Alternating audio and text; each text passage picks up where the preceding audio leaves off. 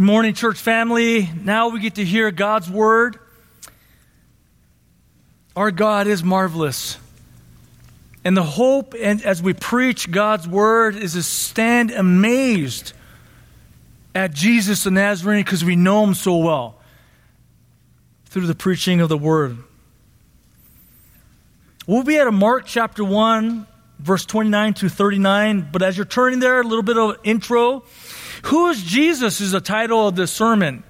And we're going to be looking to the eyes of Jesus Christ through the preaching of Mark 1, 29 to 39. And what facet, what angle we're going to take to learn more about Jesus Christ is this. What did he prioritize? You could understand and know people by what they keep as priority in their lives. We understand this. When their entire lives are ordered by a certain priority, we understand how this works. I mean, you know, there are unique people in our lives, in our society, in our culture, who have a unique focus, who have been given a particular interest that they steward and then care for and to remain focused on. I mean, we understand.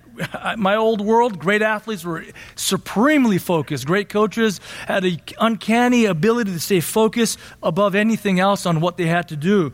Great musicians, inventors. They love what they do. You know what they're about. You know who they are.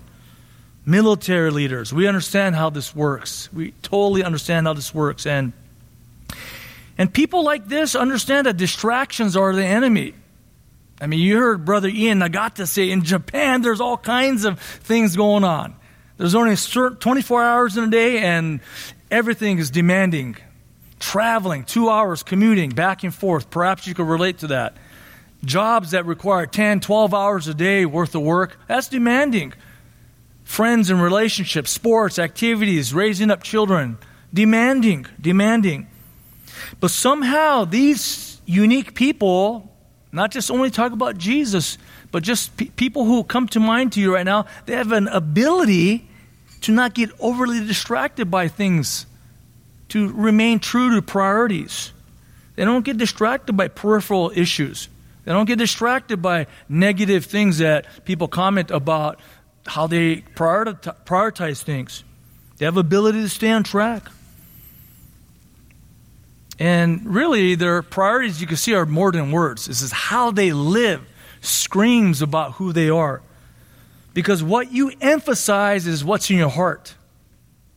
So we're going to take a good look at how Jesus Christ, the Lord, prioritized what was most important in how to build his church. And through that, I believe we're going to get to know him better.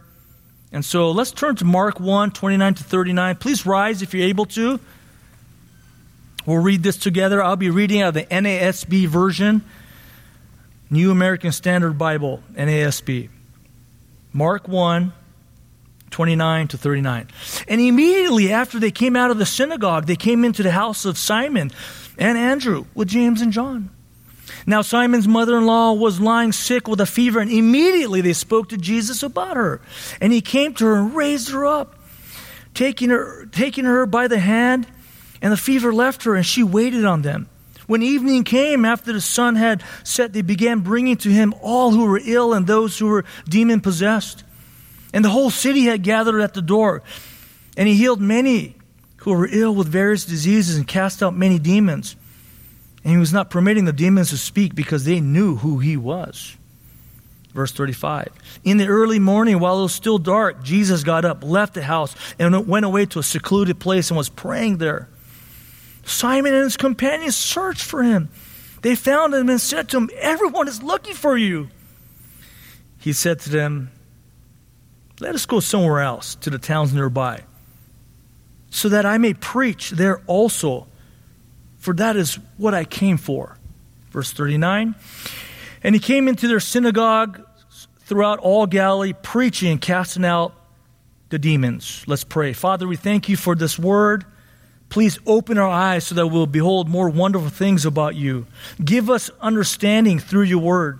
Give us ears to hear, eyes to see, so that we could see Jesus Christ more and we could stand more amazed at the presence of Jesus the Nazarene. Thank you, Lord. In Jesus' name, amen. Please have a seat. Now, so that we could follow along a little bit easier, I'm going to give you the points ahead of time, and the question that we're going to be constantly asking, who is Jesus? Who is Jesus? And point number one, Jesus was focused on the priorities of proving. Who is Jesus? Jesus was focused on the priority of praying. Who is Jesus? Jesus was focused on the priority of preaching.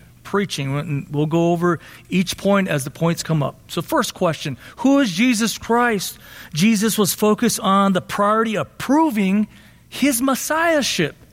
Proving his messiahship. Verse 29 says this, immediately after preaching and casting out a demon in the synagogue in Capernaum, Jesus was preaching the word, a demon-possessed man shows up, and with full authority, the Lion of Judah roars and says, I have authority over the spiritual realm. This was an intense scene, public scene. I don't think Jesus was calm because of the type of words that as I study in the original language, as words such as in verse 25, Jesus rebuked him. These are strong, forceful words. Not calm and quiet. There's some intensity that the Lord was showing. But immediately after this scene, they go into Peter's home or Simon's home.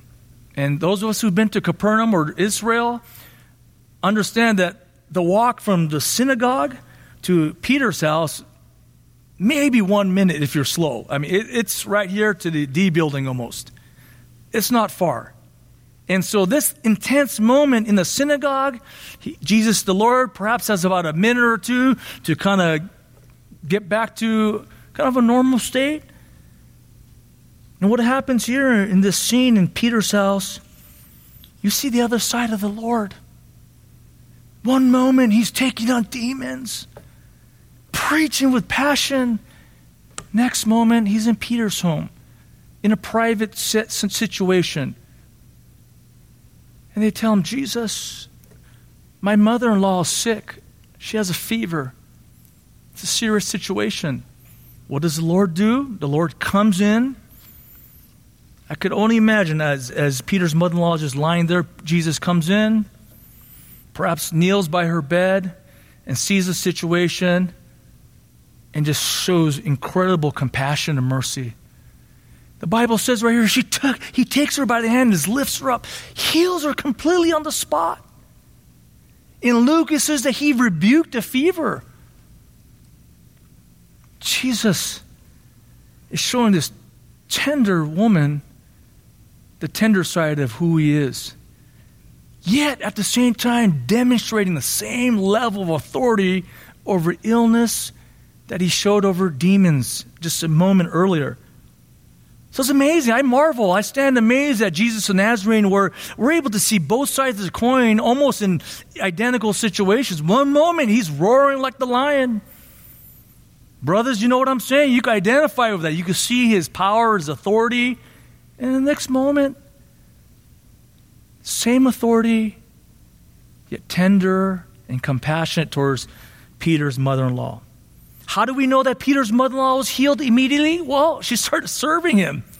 Isn't that one of those things where any of us who got over coronavirus or had a fever, it takes you a while the fever's gone, but I still need a few more days to kind of get back on my feet. Well, she got up on her feet and it's like, man, can I make you lunch? Let's be a good host to you. Instant healing. That's the type of authority that the Lord has. Instant. And then she just serves out of her gratitude. This man took the time to come to see me and to heal me. And what I would imagine is a typical Jewish day on the Sabbath, they would go to the synagogue and then have fellowship together. I imagine he was able to fellowship with Peter, Andrew, James, and John. And it's interesting how here's another picture of discipleship. He brings James and John along with him. It wasn't like, all right, guys, I'll see you all later. I got to visit my friend. He brought them along. There's value to that, to being able to watch other people care for each other, disciple one another. But what happened is this. The sun would set, perhaps 6 p.m., and then now what's going on? Peter answers the door. He looks out. There's a line out here. There's a mob out here. We need to see Jesus. We need to see Jesus. Now, why did they wait till the evening? Well, if we understand how the Jews operated, they waited for the sun to set so that it would not be the Sabbath anymore. Because the Bible says that they brought people to Jesus. Sick people, ill people, people with fevers, demon-possessed people, it says later on. And that would be considered breaking the Sabbath if you were carrying somebody. So they waited. They waited. But there's a huge line. I mean, and this area, the space between the synagogue and Peter's home is not super big. So I could imagine a long line which extends out to the courtyard area of the city, and it could look like in and out, right? Just long lines. Anytime you want to get in and out, there's always going to be a long line. And that's what Peter saw, and that's what the Lord saw. But what does verse 34 say? Verse 34 says this, and he healed many who were ill with various diseases. This word ill is the word that means in the original language very serious illness. People are on the verge of dying with various diseases, and cast out many demons. Jesus was displaying his authority over the physical realm and the spiritual realm in the same scene, in the same setting. This is an incredible scene, if you could even try to picture what this might have looked like. Small house. This house is not the standards of our homes, perhaps. A couple hundred square feet, maybe not even that. And there's a line. And people are clamoring to be healed. People are desperate. People are hurting. For years, they've been dealing with this. And now here's a man who they saw cast out a demon in the synagogue, and now here's our chance to receive some relief. And Jesus compassionately, graciously heals him. That's what he does. We don't know how long it took, but it was already evening. The sun was already set by the time this line came, and he was healing them. And this is an incredible thing, because for me, I get tired after preaching one time, and after I eat my lunch, I'm pretty much not useful at that point. But Jesus, Lord, he had some lunch. He's still ready. He's still serving, still being out there with the people.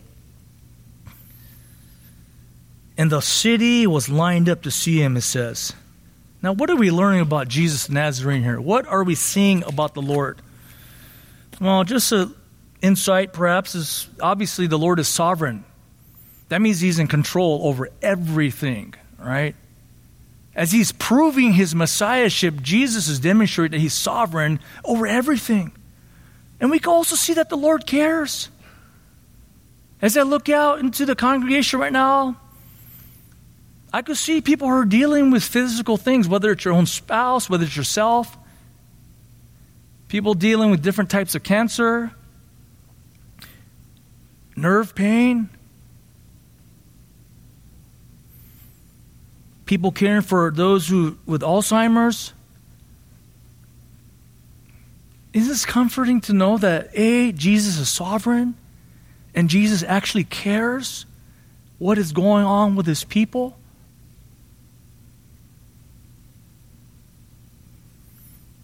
What's interesting is that today, we know that God can and does heal still. All right? There are no miracle healers. This is a sign for Jesus.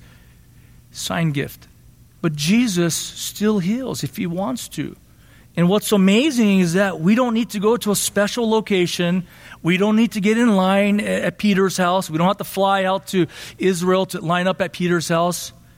We don't need to get that special oil to rub on ourselves. That's not necessary. We don't need to dip ourselves in a certain lake in France, anything, those sort of things that you don't have to do. You don't have to pray a special prayer. You just take it to the Lord. You simply pray, help me. And then you simply rest in God's sovereign plan for your life.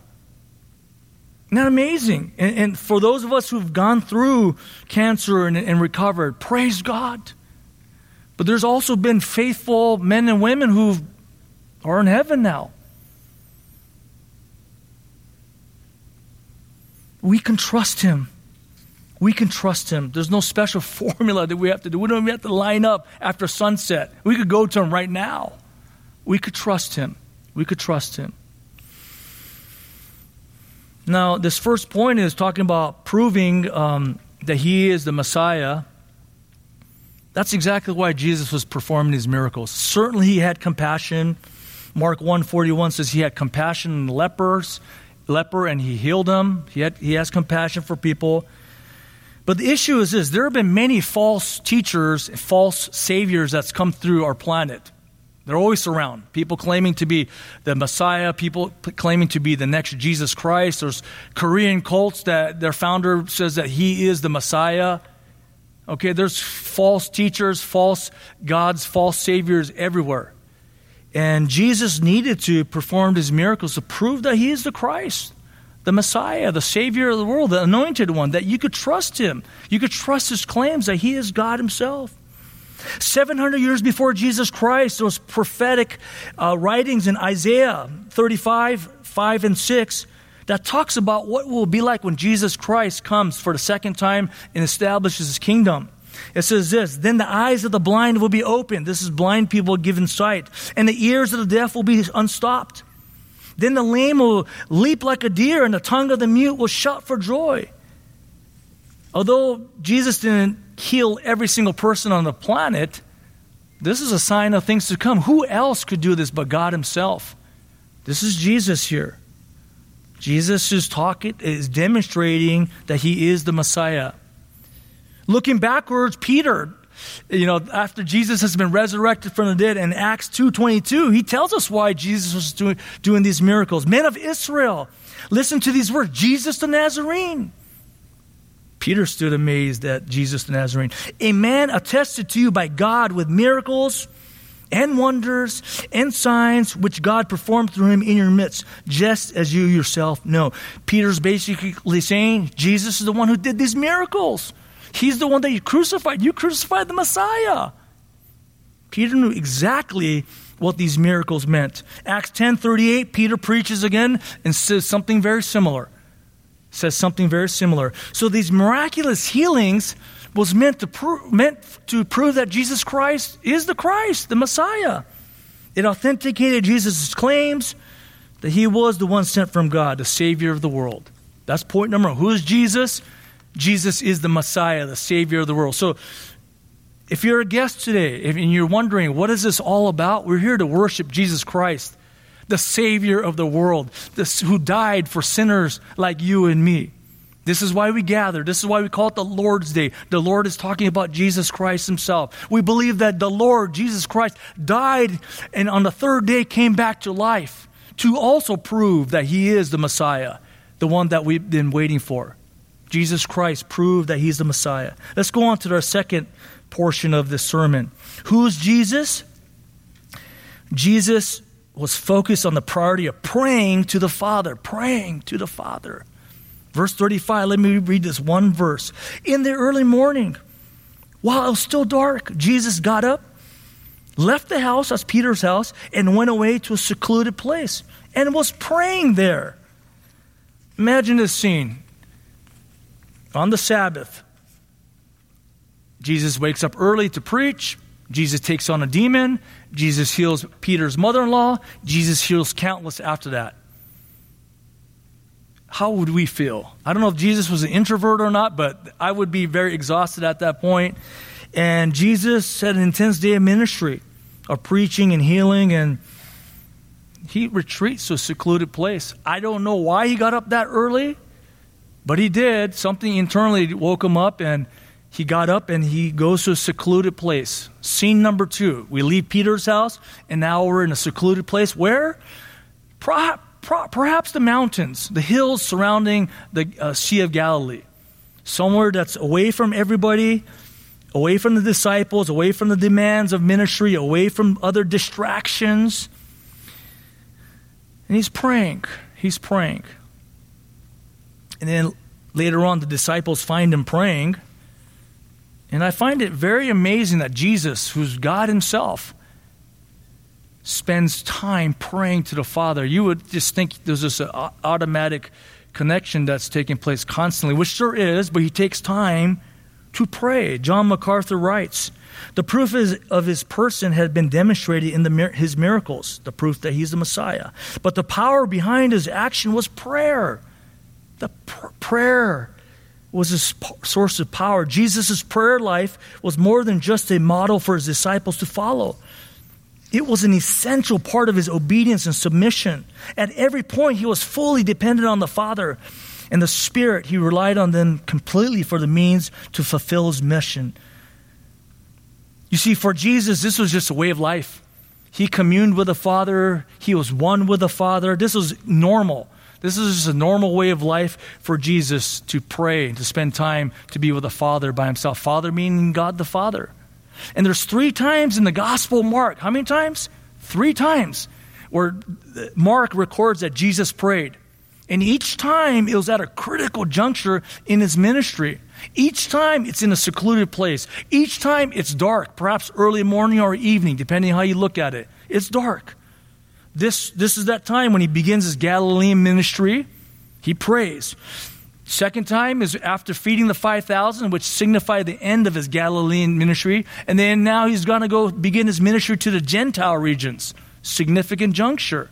And then third time, he's praying in the Garden of Gethsemane before his betrayal and arrest, before he would go to the cross. He's praying to the Father. I mean, let me give you some quotes from the Lord to let you know how tied in the Son was with the Father. Jesus and the Father's oneness. Jesus said, the Father loves the Son. Jesus said, I can do nothing unless he sees the Father doing it. Jesus said, I seek the will of the Father. Jesus said, I've come to do the will of the Father. Jesus said, I speak what the Father speaks. I don't speak anything outside what the Father speaks.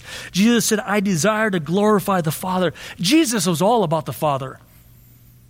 Jesus was all about the Father. They shared a perfect oneness, Jesus and the Father. And so prayer focused Jesus on the Father's mission. Why did the Father send Jesus Christ to earth? This is critical.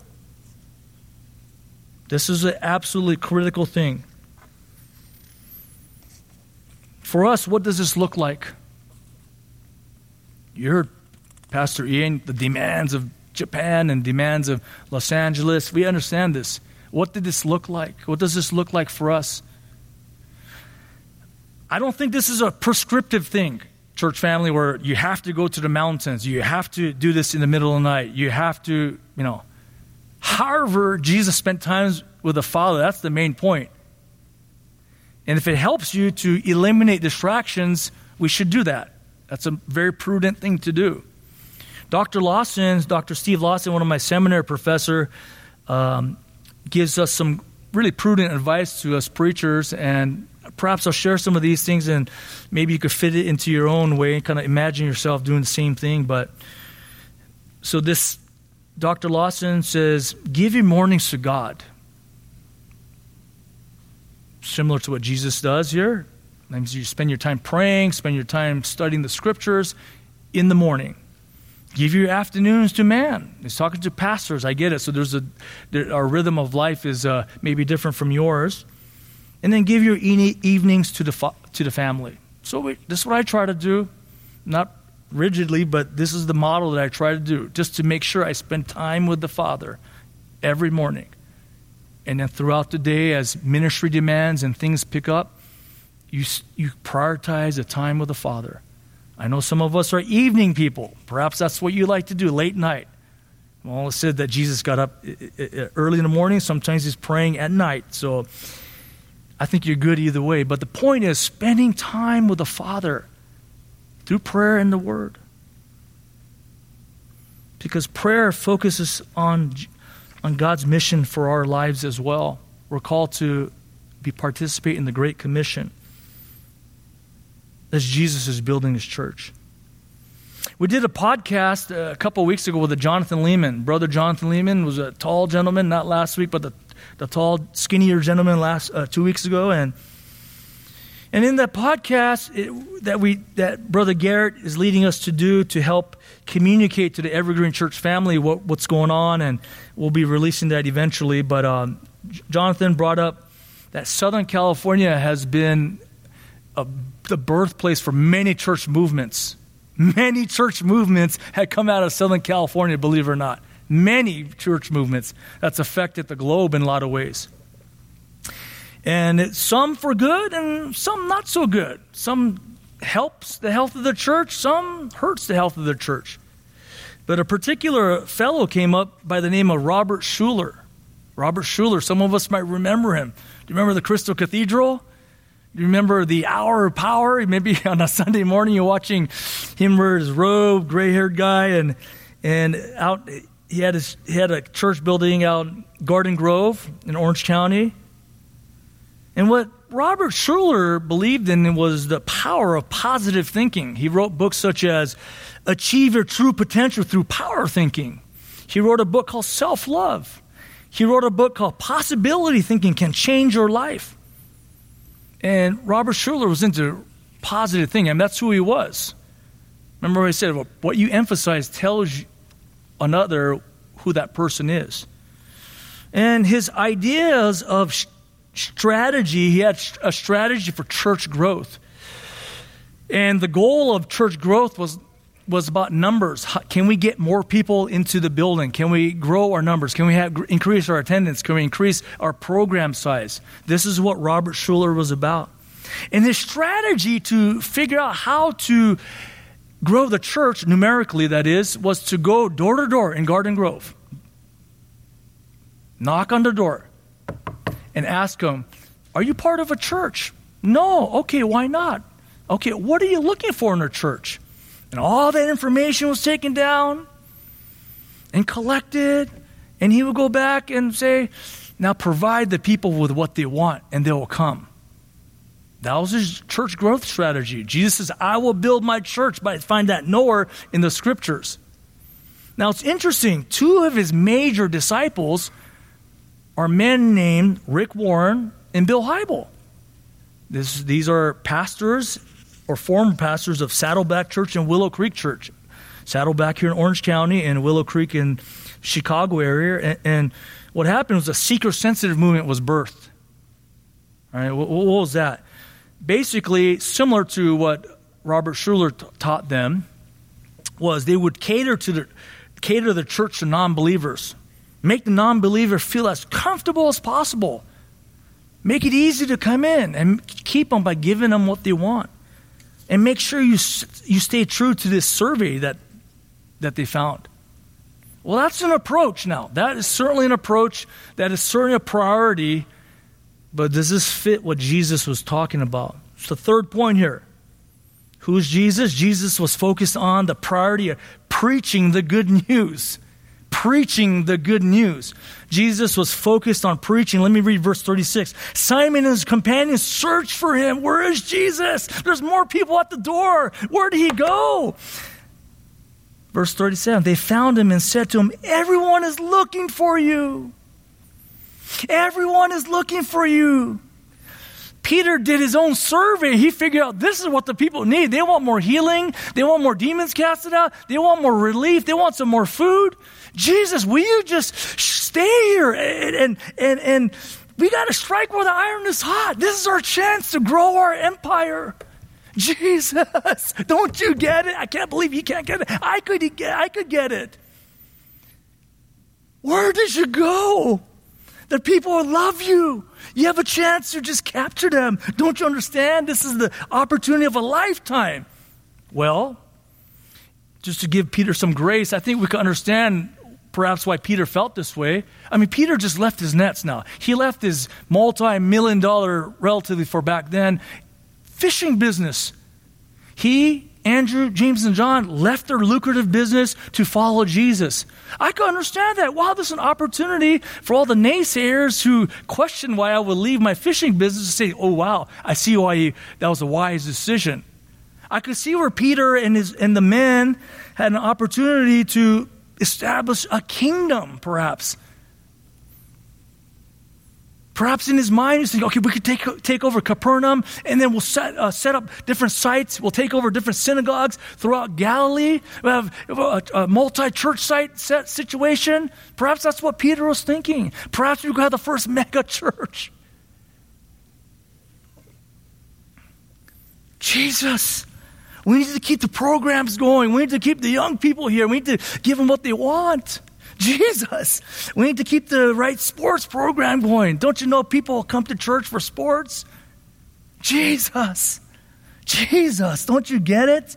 We have to keep these things rolling. Otherwise, people are going to leave. Peter, his natural leader, sometimes misdirected, but here he was taking lead again. And let's see what the Lord's response was.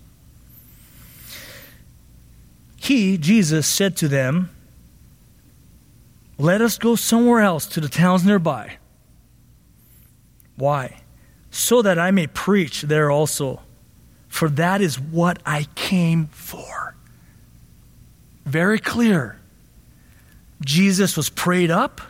Jesus was not swayed by the people. Jesus was not moved by Peter's urgency. Jesus was not derailed from his priority. Jesus had a laser focus on the Father's plan. He was all about the Father. And the Father sent him to die on the cross, but also to preach.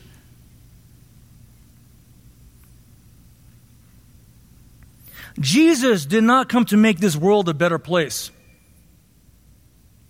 Does that shock you that I say that? Jesus did not come here to fix the injustices of this world. Jesus did not come to solve world hunger. Jesus did not come to end poverty and economic imbalance. That's not why he came. It's not why he came. He didn't even come here to eradicate every form of disease, human disease. See, these things aren't bad necessarily, the certain ministries that we have to serve people, which is wonderful. These are good things. Sports program, I love sports. That's a good thing. Certain programs to get people together. That's a good thing. Dr. Lawson reminds us that there's good, better, and best. In the church, it's not a decision between evil and outright dark things. Okay, if that's happening, we got a different problem. But it's always over good things. But there's three levels. There's good, better, and best. Good things become bad things when we forsake the best things.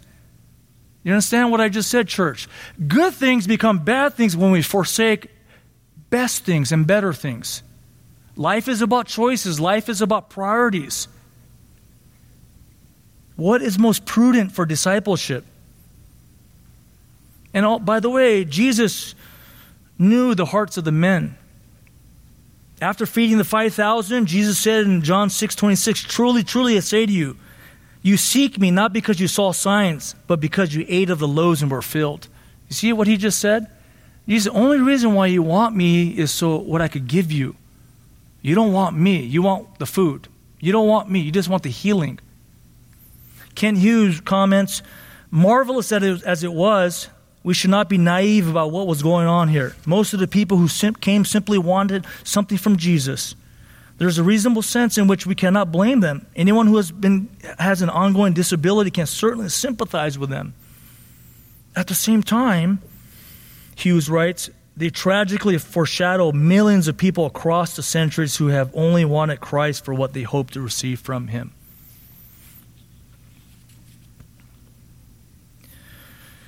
What was Jesus preaching? Well, the question that we're trying to ask is, who is Jesus? What was he emphasizing?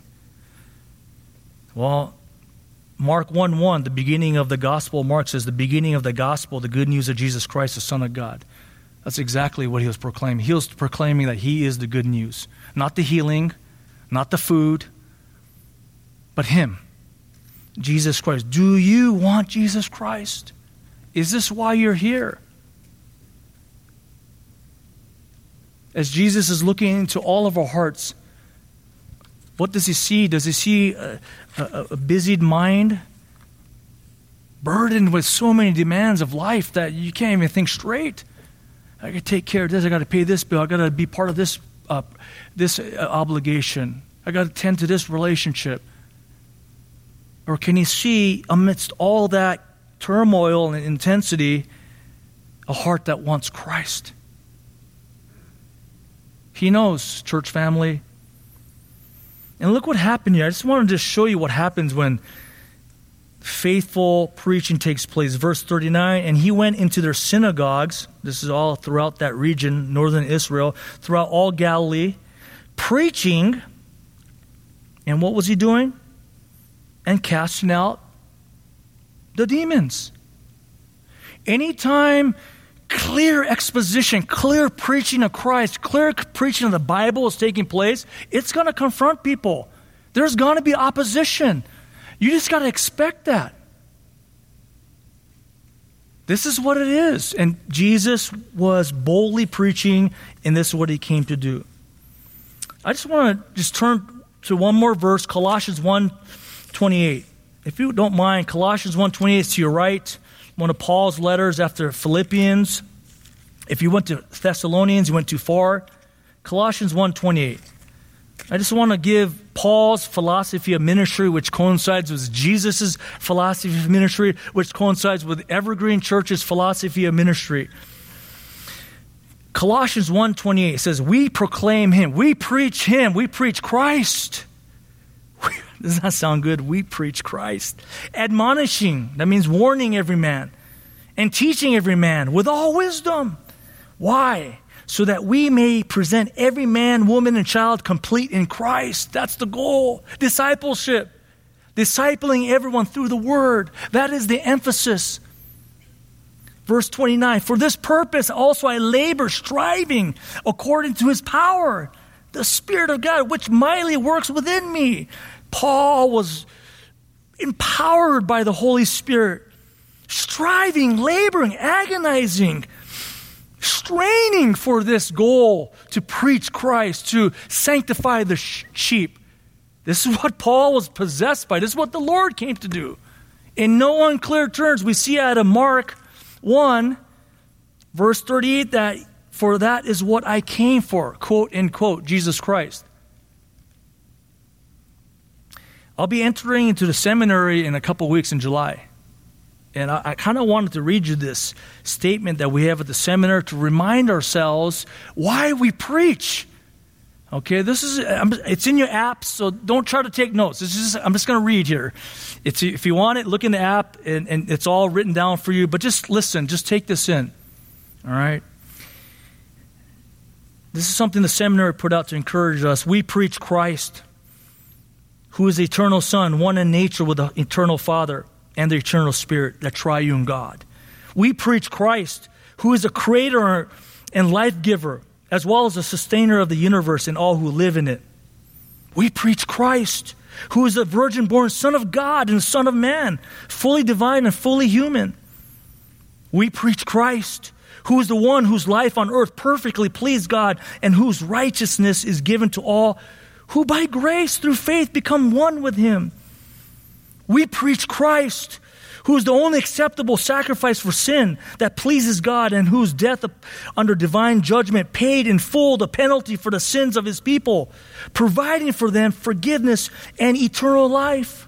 We preach Christ, who is alive, having been raised from the dead by the Father, validating his work of atonement and providing resurrection for the sanctification and glorification of the elect to bring them safely into his heavenly presence. We preach Christ, who is at the Father's throne, interceding for all believers. He's praying for you and me right now. We preach Christ, who is God's chosen prophet, priest, and king, proclaiming truth, mediating for his church and reigning over his kingdom forever. We preach Christ, who will return suddenly from heaven to rapture his church, unleashing judgment on the wicked, bringing promised salvation to the Jews and the nations, and establish his millennial reign on earth. We preach Christ, who will after that earthly reign destroy the universe, finally judge all sinners and send them to hell, then create the new heavens and the new earth, where he will dwell forever with his saints in glory, love, and joy. This is the Christ we preach.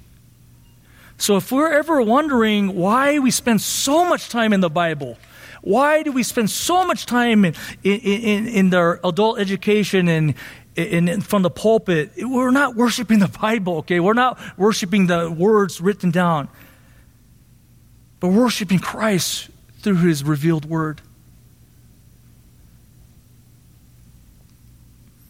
The goal is not simply to educate the church, okay? This is not the goal. Discipleship is the goal, is to either evangelize someone to Christ or to edify who is already in Christ to become more like Christ. We got to understand that the Bible is the only reliable source of divine revelation. Only reliable source of true divine revelation is the Bible. So that we would know Christ more. And any Christian that knows Christ more, you will love him more. Any Christian that loves Christ more will become more like him. Let me conclude here. Who is Jesus? Who is Jesus, church family? Jesus is so much more than just for today. Jesus is more than just how to get the bills paid. Jesus is more than how do I get through school. Jesus is more than how do I get through hurt relationships. Jesus is more than how do I get through this illness even. Jesus is the healer of our souls for eternity. The gospel is not for our best life now. It's for our best life in eternity someday. The gospel brings the church into a saving relationship with God through Jesus Christ. To our guests, you too can have peace with God through Jesus Christ.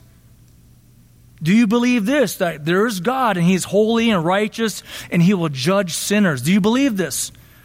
There is a God who created everything. Do you believe your condition that we have sinned against God? You've done wrong things. You thought wrong things. We've rebelled against God, and we will be judged in eternal hell someday by God Himself. Thirdly, do you believe that Jesus Christ, fully God, fully man, lived the perfect life and paid the price of sin, the payment for sin on the cross, where the Father poured out His divine wrath on Jesus, His Son, so that He could treat you and me as sons and daughters? Do you believe that Jesus Christ died and on the third day rose again? And fourthly, your response. Do you believe in Christ as your Lord and Savior? So you repent of your sins, repent from following after another false god, repent from following after money or wealth or your own ambition, and you choose to follow Jesus Christ. You give your life to Christ. If you believe these things, you can be at peace with God too. As Pastor Jeremy talked about it, if you want to learn more about Jesus Christ, come see him, me, another pastor, other people who will be praying for you on the side of the world. We would love to talk to you more about Jesus Christ. Now for the church, a point of application. We do care about suffering. We do care about those who are sick. We do care about the poor. We do care about injustice. We do care about social issues, and we do want to steward our political rights. I think these are important. We care more than anybody else about these things because we're the church. But Satan will love to keep us distracted on these things and put the preaching of the word, preaching of the gospel on a secondary note so that we could be consumed by these things. So how can we live this out as a church? This is an important thing that we understand. None of us are miracle healers. There are no miracle healers walking the earth. Otherwise, we wouldn't be going through the coronavirus, right? That's just an obvious study right there. You just got to understand, no one's going to walk through the hospitals and start healing everyone. No one's going to the children's cancer ward and start healing them. If they do, let me know.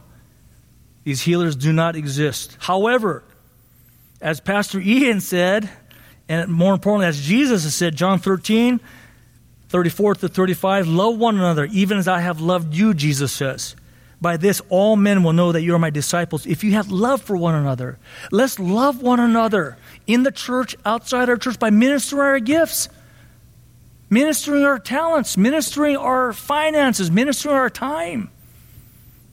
Prioritize loving one another in the church and then outside of the church as well. Use what God gave you. Number two, we can pray just like Jesus. We have direct access to the Father through Jesus Christ if you are a Christian. We could pray for lost souls. We could pray for souls to be built up. We could pray for oneness. We're praying, as some of us pastors are praying about doing a Sunday evening prayer and praise service, so we can come together and pray on the Lord's Day. Have a concentrated time to pray. Number three, you love well, you pray, but ultimately it climaxes with you preaching the gospel, sharing the gospel, the good news of Jesus Christ with somebody. Do you understand the gospel message well enough to, A, to know that you're saved, and B, to share it with somebody? God, man, Christ response. See, Pastor Jeremy, he taught me that. God, man, Christ response, to get a nice flow in your mind so you could communicate the message of the gospel clearly in a way that people can understand. Everything moves to this point. That's why Jesus says, this is what I came for. Amen? Let's pray. Father, thank you for your amazing grace as we sang today. We pray for the salvation of the souls of the children, particularly those who sang up here. Pray if every single one would become men and women who love you and they would understand the amazing grace that you've given them. Thank you, Father, for Jesus Christ, the Messiah. Thank you, Father, for him, his obedience to you. Thank you that he redeemed lost sinners on the cross. He died for the church. He died for the elect. Thank you for bringing us into a love relationship with yourself through him. Thank you for healing our souls, those of us who are in Christ. I pray, Lord, that you will give sight to the blind to see, spiritually blind, to see who you are, that they will stand amazed at the presence of Jesus the Nazarene, that the eyes of their hearts may be enlightened so that they will know the hope that lies within you, Lord Jesus, the hope of glory. Father, we pray that the riches of the glory of the inheritance for the saints will be known more for the brotherhood and sisterhood. We would know more and more how amazingly, lavishly rich we are because of you. I pray we would know the surpassing greatness even more of your power to those who believe. I pray that we would know that we're absolutely powerless without you. We're 100% dependent upon your power. And I pray, Lord, that we would love one another well. We'll pray for the lost. We'll pray for the edification of the church globally and locally here at Evergreen Baptist Church of St. Gabriel Valley. And we would all ministered the good news of Jesus Christ. Thank you for this clear word out of Mark 1, 29 to 39. Amazing. Thank you, Lord. In Jesus' name, amen.